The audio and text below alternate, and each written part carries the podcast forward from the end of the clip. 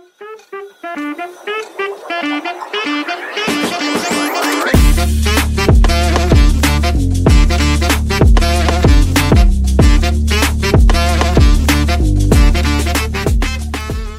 back to Community Corner Podcast, Personal Finance Edition. I'm Rashmi, joined by my co host Olivia. So, last episode, we started the topic of insurance and went in depth about two types auto and home. This episode, we're going to cover the other two medical and life insurance. So, let's start off with medical insurance, which can also be known as health insurance. Those two terms can be used interchangeably. It helps to cover costs associated with medical and surgical expenses. According to the World Economic Forum, America has the most expensive healthcare in the world with an average of $12,318 per person in 2021. And standing at second place, Germany has an average of $7,383 per person, but that's still 40% lower. Even in the countries with more expensive healthcare, none of them stand close to how much the average US citizen has to pay. This is why it's so important to make sure you understand how medical insurance works and find a plan that best suits your needs by lowering the expenses as much as you can. Medical insurance comes with a plethora of coverages, starting off with hospitalization coverage.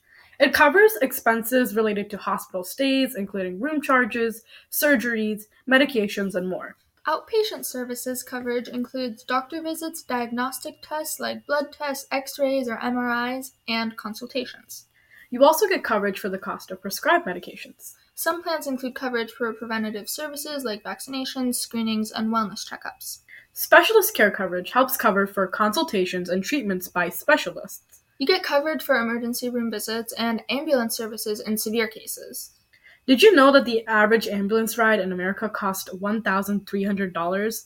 Imagine how hard it would be to cover that cost without insurance, especially because situations like these are not really planned. Yeah, I know about a lot of people who have had to deny ambulances because they just can't afford it.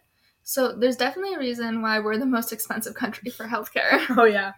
And then finally, some policies provide coverage for mental health and rehabilitation services. Something to keep in mind is that there isn't one type of insurance. This is extremely beneficial because everybody has different needs and you need a plan that adapts for you. Exactly. So, one of the plans that you could have is called the Health Maintenance Organization, which requires individuals to select a primary care physician and seek referrals from specialists. There is uh, the Preferred Provider Organization Plan, which offers a network of healthcare providers and allows flexibility in choosing specialists without referrals. And the Point of Service Plan combines aspects of the HMO and PPO plans, providing a primary care physician and network flexibility. There's a few things to be aware of when you get your insurance. Before the insurance coverage begins, you'll have to pay a certain amount of money out of pocket. These are called deductibles. And in order to maintain the coverage provided by the insurance plan, you have to pay payments at regular intervals. That could be monthly, quarterly, or annually. These are called premiums. Two more terms to keep in mind are copayments and coinsurance. Copayments are fixed amounts that policyholders pay for specific services, for example, like a doctor visit or a prescription, and coinsurance represents the percentage of healthcare costs shared between the insurer and the policyholder after meeting the deductible. Okay, so let's do a quick scenario to make sure we understand this in application. Let's say a guy named John has health insurance plans through his employer. One day he experiences severe abdominal pain and is rushed to the emergency room. After a series of tests and consultations with specialists, it's diagnosed that John has appendicitis and needs an emergency emergency surgery to remove the appendix. This is how medical insurance comes into play. It assists with emergency room expenses upon his hospital arrival, covering diagnostics, consultations, and immediate care. During his hospitalization for surgery, the insurance plan significantly contributes to costs encompassing the surgical procedures, anesthesia, room charges, equipment, and medical supplies.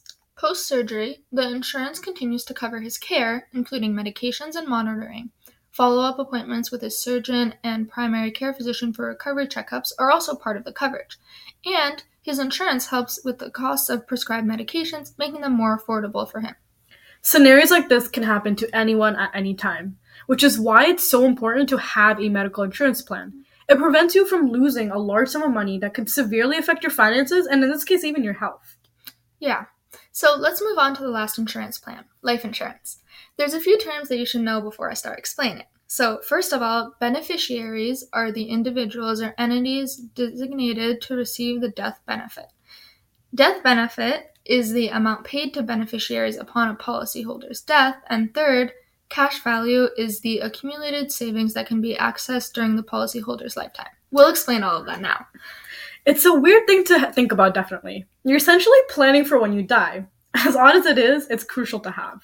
Yeah, it provides a safety net for your loved ones, ensuring that they can maintain their standard of living and cover expenses in case of your unexpected death because you won't be contributing income at that point. Right. And it can also cover outstanding debts such as mortgages, personal loans, and or other financial liabilities, preventing your family from being f- burdened further by your debts. If you own a business, you can keep it going with the money from the insurance. You can even use it to make charitable contributions to support causes important to you after death. All of this can be put together as a definition. Life insurance is a financial product designed to uh, provide a monetary benefit to beneficiaries upon the policyholder's death. It serves as a safeguard to support dependents or beneficiaries financially in the event of the policyholder's passing. There are various types of insurance policies, but we'll be covering the two primary categories term life insurance and permanent life insurance. Term life insurance offers coverage for a specific period, such as 10, 20, 30 years, with the premiums being typically lower compared to permanent life insurance, and it remains constant throughout the chosen term. If the insured person passes away during the policy's term, the beneficiaries receive the death benefit. Term life insurance usually does not accumulate cash value over time. Moving on to permanent life insurance. There are different types of this, but all of them provide coverage for the entire life of the insured person and accumulate cash value that policyholders can access through withdrawals or loans while they're alive. Whole life insurance offers coverage for life, with fixed premiums and guaranteed cash value components that grow over time.